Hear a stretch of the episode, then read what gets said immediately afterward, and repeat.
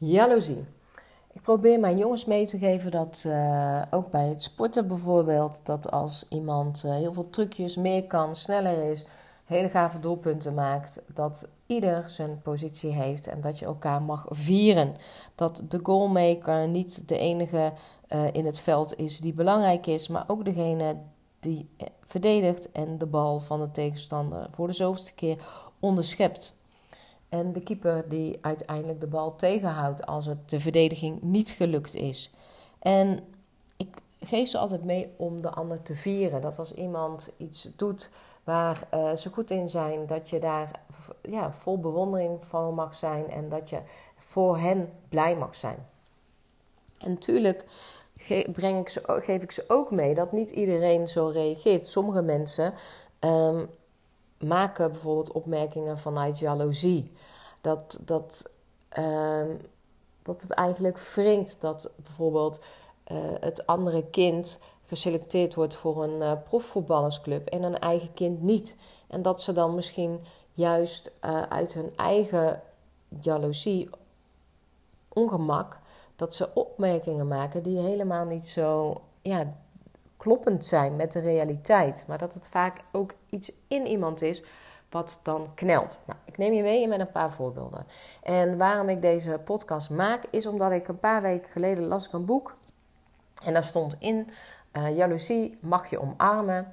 En, uh, want juist waar je hè, jaloezie door getriggerd wordt, ligt voor jou ook in het verschiet. Het is eigenlijk een, een, een een voorbode van dat het er voor jou ook is in het universum. En dat is waarom het jaloezie triggert. Nou, dat triggerde bij mij iets, dat omarmen, daar geloof ik helemaal in. Kijken naar je jaloezie en waarom die jaloezie er is, dat lijkt me heel erg belangrijk. Zegt ook heel veel over jezelf, maar ook zet het altijd een beweging aan.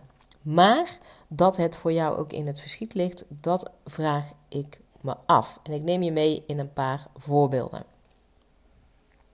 En um, wat namelijk bij mij oppopte, naar aanleiding van dat geschrevene, van hey, dan ligt het ook, heeft het universum voor jou in petto, uh, waren namelijk de volgende situaties. Ik zag een vrouw voor me op een event die opstond en een vraag stelde aan degene die het event organiseerde. En ze zei: Ik hoor daar te staan.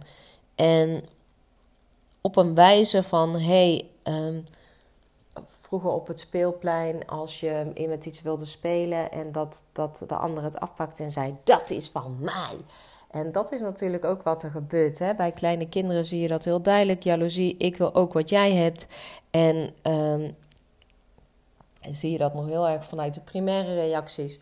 En wanneer iemand ouder wordt, um, worden ze er uh, behendiger in om het te verstoppen of behendigen in om iemand echt uh, een loer te draaien, wat natuurlijk absoluut niet vrij is. Nou, de eventdame die liet zich, uh, was helemaal niet onder de indruk hoor, want die vierde ook en die wist ook van nou, jij hoeft er vandaag niet te staan, maar wie weet in de toekomst wel. En dat was ook wat mijn gevoel toen zij het zei, dacht ik van ja, um, de wens is er, wat ik heel erg bij die vrouw voelde van waarom is die wens? Is dat omdat je je niet gehoord en gezien voelt? Of omdat je echt voelt dat je op dat podium hoort? Daar zit ook nog een heel groot verschil in. Wat, wat maakt het? Of is het omdat je het de ander ziet doen en dat je de ander ziet hoe mensen op die persoon reageren en dat jij dat ook wil. Dat verlangen, dat als, uh, en heb je daar vaker last van, um, in de zin van als jij iemand iets ziet doen en succes ziet hebben, wil je dan ook precies hetzelfde? Of weet je wat is voor jou en wat is voor de ander? Daar zit ook nog een hele duidelijke in. Wat me ook te binnen schoot, is een uh, jongen uh, die bij ons in de buurt verkering had met een meisje. En dat meisje had het uitgemaakt. En hij ging vervolgens de hele dag posten. Hij zat altijd op één plek, maandenlang. Ik had echt medelijden met het meisje. En ook medelijden met hem, want ik dacht, joh, gas, wat ben je aan het doen? Uit is echt uit. En laat jezelf uh, alsjeblieft niet zo kennen. En, en laat haar met rust. Want ja, ze gaat echt niet nog een keer verkering met je nemen omdat jij hier de hele dag haar op zit te wachten. Nou. Vervolgens uh, schoot dat dus door mijn hoofd en toen dacht ik, ja, hoogstwaarschijnlijk lag er voor de jongen wel in het verschiet dat hij een mooie relatie weer zou hebben, maar niet met haar. En zo'n zin kan iemand dus interpreteren als van ja, maar ik ben jaloers omdat zij zonder mij verder gaat. Um, het triggert mij. Het, zij is wel voor mij in het universum gezet. Het waren, was natuurlijk al ongezond gedrag. Ehm, en dat je daar dan op handelt en denkt: hé, hey, maar het is wel voor mij uh, weggelegd. En ook bijvoorbeeld als iemand anders een nieuwe auto koopt. Ja, ik word er altijd heel blij van als iemand een auto koopt waar die persoon heel blij van wordt. Ik weet heel duidelijk van, nou, ja, voor mij voelt het. Eigenlijk is dat het waarom ik ook de podcast opneem van wanneer ik jaloezie ervaar. Dan is dat eigenlijk omdat ik ontevreden ben over hoe ik dingen aanpak dan is er iets in mijzelf waar ik me eigenlijk mateloos aan irriteer. En dat komt dan keihard in mijn gezicht. Het vraagt altijd een verandering. Als ik op iemand jaloers ben, want ja, ik ben echt niet snel van mijn stuk, want ik ben echt. Uh, heel blij als mensen mooie huizen kopen, als ze mooie huizen kopen, uh, auto's, als ze succes hebben met hun onderneming, als ze succes hebben uh, in loondienst, als ze een promotie hebben, als ze uh, op vakantie gaan, al gaan ze iedere vakantie op vakantie. Ik hoor wel eens mensen zeggen van ja, maar we gaan dan vijf weken, maar ja, we gaan dan en dan niet. En dan de, en dan zeg ik ook altijd, ja, het maakt me echt niet uit. Dan ga je iedere, iedere maand op vakantie. Eh, joh, uh, heb je het naar je zin? Je kunt het jezelf veroorloven. Je wordt er blij van. Doen. Ja, het, het, maakt me niet, het maakt me niet uit. Ik gun het je. En wanneer ik dus frictie ervaar en jaloers ben, dan wil het aangeven dat mijn fundament, er is iets in mijn fundament dat ik wil dat er anders is. Dus het kan zijn dat ik niet tevreden ben over mijn werk. Dat kan zijn dat ik niet tevreden ben over uh, dat ik bijvoorbeeld me voor had genomen om uh, gezonder te eten. En vervolgens na dag 1 toch die krompoes opgegeten heb. Even een voorbeeldje. Ik heb mezelf als het ware teleurgesteld. Tuurlijk zijn er ook mensen die het erom kunnen doen, hè, die een jaloezie kunnen triggeren.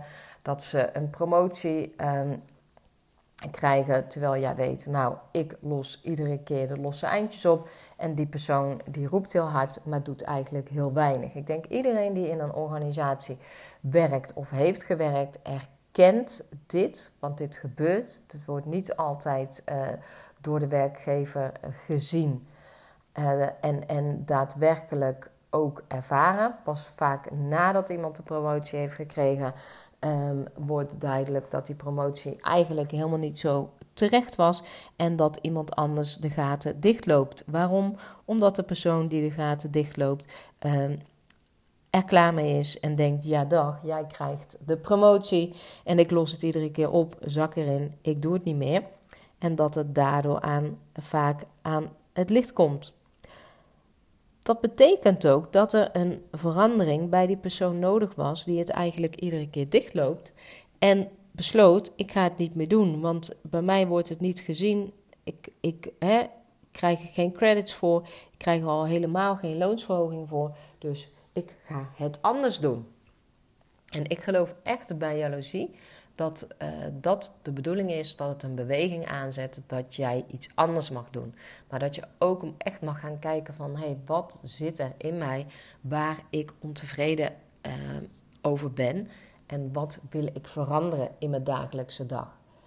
En als je dat ziet en dat kan zien, een voorbeeld uh, nog van jaloezie dat iemand vanuit jaloezie een bedrijf gaat opbouwen, of, of aan zijn carrière gaat bouwen, of aan zijn relatie gaat bouwen, om maar te bewijzen van ik ben beter dan jij. Dat is altijd de verkeerde drijfveer, want je bent met, met de ander bezig en niet met je eigen dromen. Terwijl jouw dromen hoeven helemaal niet. Dat zie je wel eens gebeuren dat mensen ehm, eigenlijk de bedoeling is dat er een beweging komt, maar dat mensen het verkeerd uh, interpreteren en een doel erop zich maken om hetzelfde leven te krijgen of een soortgelijk leven of om het op dezelfde wijze te doen als de ander. Terwijl ik geloof niet dat het de bedoeling is dat je precies exact hetzelfde leven kopieert dan de ander en dat je uh, daar absoluut niet gelukkiger van wordt. Wel geeft het aan om te kijken, soms wordt er jaloezie of dat je uh, ook veroorzaakt doordat jij je niet gezien of gehoord voelt. Is die ene vrouw uh, heel de tijd opmerkingen tegen jouw partner aan het maken, of uh, die ene man, net wie deze podcast luistert, of, of je geliefde, laten we het je geliefde noemen, en iedere keer maar op weer. En de ene keer denk je, ach, laat maar lullen, maar de zoveelste keer denk je, en nu ben ik helemaal klaar mee. Waar denk je dat ik, waar haal je het lef vandaan dat ik dit laat gebeuren? En als je dat denkt, is er dus ook een tijd geweest dat je niks gezegd hebt. En dat is ook vaak wat jaloezie wil laten zien. Je hebt jezelf niet laten horen. Je hebt het maar gedoogd, je hebt het maar gelaten, je hebt maar gedacht, laat maar. Maar nu zit je in een situatie dat je dat laat maar, dat je dat niet meer wil. En dat je dus nieuwe keuzes mag maken. Wat wil je wel? En erken je gevoelens daarin. Ik geloof dat jaloezie altijd duidelijk wil maken dat je je ware gevoelens mag, uh, mag erkennen. Stel dat jij net een, uh, een lastige tijd met je partner achter de rug hebt.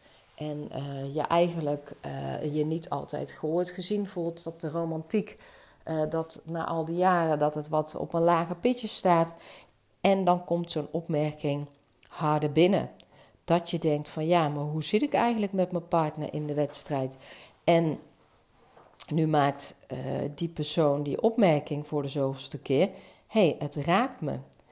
En dan is het altijd belangrijk dus om te zien, hey, het is niet zozeer die persoon die me raakt, maar het is het gevoel wat ze bij me triggert. En ik wil dat er verandering optreedt op het vlak van relatievlak. En waarom is de romantiek wat minder? Wie investeert er minder? Is dat beide kanten? Is het, hè? Vaak is het niet één, één weg, maar zijn het vaak meerdere dingen die jaloezie triggeren. Ook kun je er ook over nadenken als iemand continu uh, opmerkingen tegen jouw partner maakt, dan wil het ook iets over die persoon zeggen. En ook over de persoon als de persoon een relatie heeft over de relatie die die persoon heeft. Daar zit ook een ontevredenheid. Want waarom zou je dat dan anders doen? Iedere keer maar weer. Ik geloof altijd dat het jaloezie dus veel breder is dan dat je eigenlijk in eerste instantie vaak opmerkt. Want vaak is de reactie jaloezie het licht bij de ander. Terwijl het is altijd iets interns wat vraagt om verandering. En dat je wil laten zien dat je niet helemaal content bent met de situatie nu. En dat er eigenlijk een oude pijn of een, een, een, een pijn die nu ontstaan is, vaak is het een oude pijn, dat die getriggerd wordt. En dat jij dus vandaag door het gevoel van jaloezie gaat erkennen: hé, hey, er zit nog iets in mij wat veranderd mag worden. Waar ik niet 100% tevreden over ben en waar ik zelf wel op kan handelen en, en keuzes kan maken. Dat bijvoorbeeld als iedere keer iemand anders in jouw bedrijf een promotie krijgt en jij niet, dat het misschien toch echt belangrijk is dat jij gaat laten zien wat je allemaal doet voor de organisatie. Of dat het wel tijd is om uit te vliegen en dat je besluit: hé, hey, ik ga iets anders doen. En dat je vervolgens op een andere werkplek terechtkomt. En dat je het veel meer naar je zin hebt. En dat de werkdruk lager is. En dat je je veel meer gehoord en gezien voelt. En dat je niet heel de tijd uh, hoeft te bewijzen. Dat juist dialogie te ervaren, dat je daar een keuze uh, door maakt. Dat het juist meer mogelijkheden biedt. Dat het makkelijker maakt. Dat het simpeler voor je wordt. Dat het niet altijd is Het is altijd heel belangrijk om te erkennen dat er veel meer is dan die persoon. Veel mensen, um, weet ik ook uit ervaring, die zien dan op social media: hey, dit is mijn omzet geweest dit jaar. En zij hebben ook, hè, zijn met een bedrijf echt uh, hartstikke gegroeid, hebben echt een omzet van meerdere tonnen en voelen toch nog een ontevredenheid. En waarom? Omdat ze zich eigenlijk aan het vergelijken zijn met iets wat nu nog niet realistisch is. Misschien in de toekomst wel, maar ze gaan aan zichzelf voorbij. Die dame met uh, hè, de looks, lange benen, lange blonde haren, ik noem even een voorbeeld. Als jij een kleine dame bent en je hebt geen lange blonde haren, dan en je bent jaloers op die andere vrouw, dan is dat niet omdat jij dan is het niet omdat jij wel een lange dame moest zijn met lange haar, blonde haren en lange benen. Nee, er is iets in jou waar je ontevreden over bent, waardoor je, je het projecteert op die ander. Terwijl het niet afhankelijk is van die uiterlijke kenmerken. Je kan jezelf, en dat is wat jaloezie eigenlijk ook wil laten zien, je kan jezelf nog niet helemaal zien in het licht waar je jezelf eigenlijk in mag zien. En je stelt jezelf soms nog onrealistische doelen voor dit moment. En misschien kunnen ze wel later gerealiseerd worden, maar op dit moment vier je jezelf niet meer. En is er dus iets wat wringt. En ik geloof dat dat dat altijd iets is wat jaloezie wil laten zien. Dat iets wringt. Wanneer iemand jaloers is omdat de ander al wel een gezin heeft gestart en uh, die persoon uh, nog geen kinderen heeft en, en geen partner, dat, uh, dat het wringt, maar dat er dus een beweging mag gaan ontstaan van hé, hey, het is eigenlijk een wens van me en ik heb die wens misschien wel heel lang genegeerd. Of ik heb er nog geen actie op gezet. Dat de vrouw die haar um, partner nog niet gevonden heeft, toch besluit: hé, hey, ik ga alleen het traject in. Want mijn kinderwens is zo groot. Ik ga niet meer afwachten. Ik wacht nu al vijf jaar af. En uh, het is nog steeds niet gebeurd. Ik maak zelf die beslissing. Ik voel dat ik zelf die keuze kan maken. Ik geloof dat dat de bedoeling is. Dat als je wel um, jaloezie ervaart of dat je afgunst ervaart of wrijving, dat er altijd een beslissing van binnenuit mag komen, maar wel altijd kijkend vanuit hoe komt het daadwerkelijk en het niet zomaar alleen bij de ander neer te leggen. Er zit altijd een stukje bij jou wat er geraakt wordt. Bedankt voor het luisteren van de podcast. Mocht je dit willen delen met iemand, hè, denk je van hé, hey, deze podcast wil ik graag uh, aan iemand anders laten luisteren, want het heeft mij inzichten gebracht en het, ik, ik, het brengt mij nu het inzicht dat ik bijvoorbeeld dit en dit anders ga doen, dat ik meer van me ga laten horen of juist uh, keuzes ga maken op relatievlak, werkvlak, privévlak met bijvoorbeeld vrienden of vriendinnen, dat je het anders wil doen. Stuur hem, uh, stuur hem, deel hem met je vrienden, vriendinnen, collega's, um, business buddies, met wie je wil. En uh, mocht je mij een persoonlijke reactie willen sturen, stuur dan een mailtje naar Simone, apenstaartje of op Instagram of op LinkedIn onder dezelfde naam Simone de Jong. En dan de Jong met een H op het eind. Dankjewel voor het luisteren. Hele mooie dag. En ik geloof echt dus dat je jaloezie wel mag omarmen. Ik geloof niet dat alles waar jij uh, door getriggerd wordt exact zo uh, in het vat gegoten dient te worden als dat het uh, voor die ander is, waardoor die jaloezie getriggerd wordt. En uh, dat wilde ik nog even toevoegen. En soms is het ook dat je te lang je eigen gevoelens hebt uh, ontkend en iedere keer maar gedacht: ik zeg er maar niks over. Maar vaak triggert dat stilzwijgen ook die jaloerse reactie en mag je meer laten zien wat je er daadwerkelijk van vindt. Heel veel liefs, mooie, mooie dag. En vier jezelf, vier de ander En als die jaloezie er komt, mag er dus een beweging ontstaan.